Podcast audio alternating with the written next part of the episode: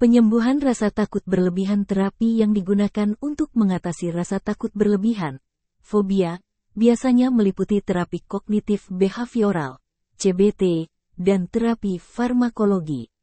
CBT berfokus pada mengidentifikasi dan mengubah pemikiran dan perilaku yang tidak efektif yang mendorong fobia.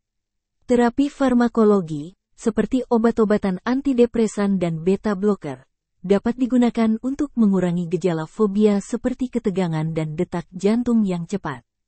Kombinasi terapi CBT dan farmakologi sering kali memberikan hasil yang lebih baik dibandingkan dengan hanya menggunakan satu jenis terapi saja.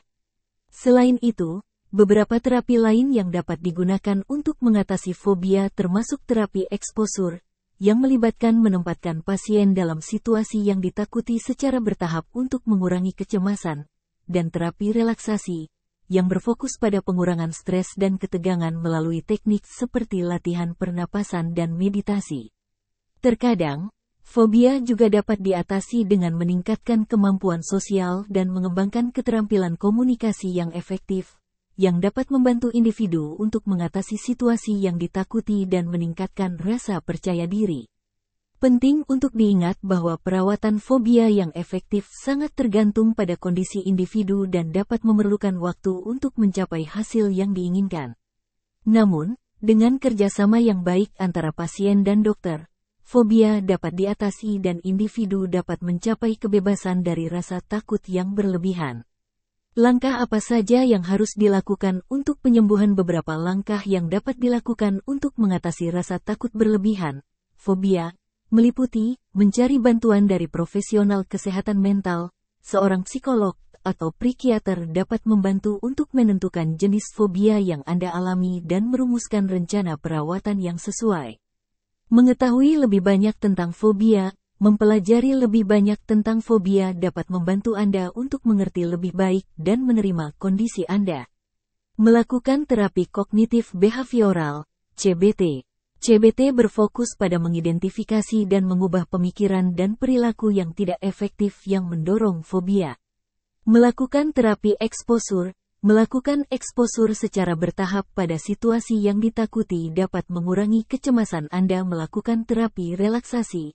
Teknik relaksasi seperti latihan pernapasan dan meditasi dapat membantu untuk mengurangi stres dan ketegangan mengembangkan keterampilan sosial dan komunikasi, meningkatkan keterampilan sosial dan komunikasi dapat membantu untuk mengatasi situasi yang ditakuti dan meningkatkan rasa percaya diri mencoba terapi farmakologi.